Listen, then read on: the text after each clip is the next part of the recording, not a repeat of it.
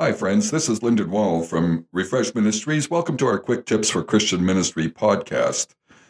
Today I'm going to answer the question What is one way that God responds to spiritual darkness? The trends in our society and in our churches can be disconcerting at this point in time, especially for those people who love the Lord deeply.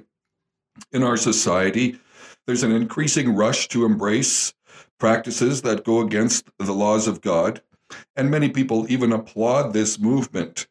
And so it's very discouraging. It's a dark time in many ways. And uh, it seems that the fear of God has left our nations. And I know the church is called to be salt and light in the world.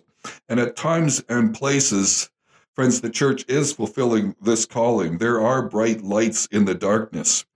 Yet it seems too often we have a form of godliness without power. Uh, too many of God's people are just going through the motions.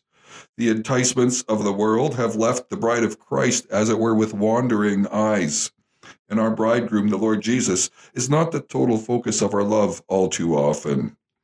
Even among the clergy, sometimes there's a prideful self sufficiency. And this all leads to churches that may be well managed, but have plateaued in terms of their impact in their community. And so, in many places, the kingdom isn't advancing.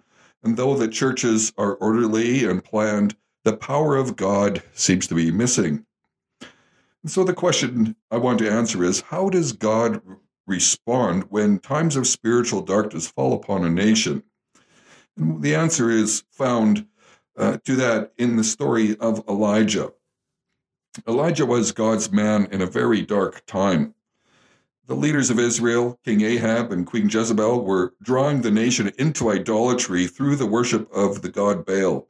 They wanted Baal worship to be the national religion, and it was an immoral and inhumane practice, uh, including things such as temple prostitution and human sacrifice. And it was a evilly inspired attempt to take people away from the purposes of God and from relationship with the living God.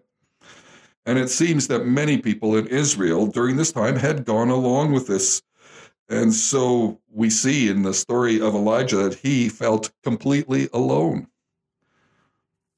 Well, there are a number of remarkable features that we see in the man Elijah his incredible boldness, his unquestioning faith, and yet his vulnerability to deep discouragement.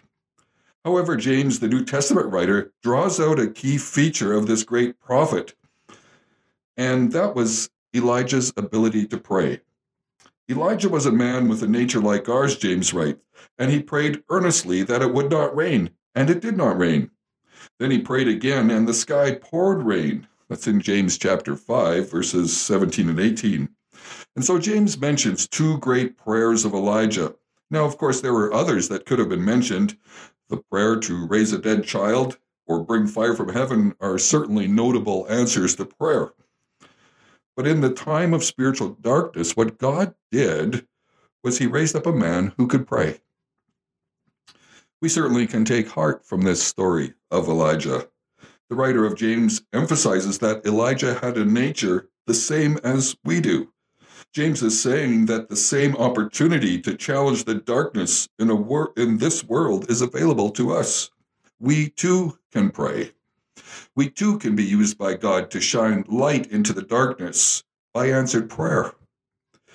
God raises up people who can pray in times of spiritual darkness.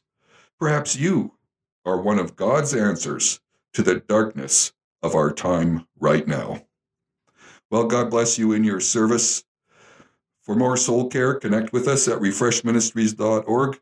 We would love to serve you as we are able. Bye for now.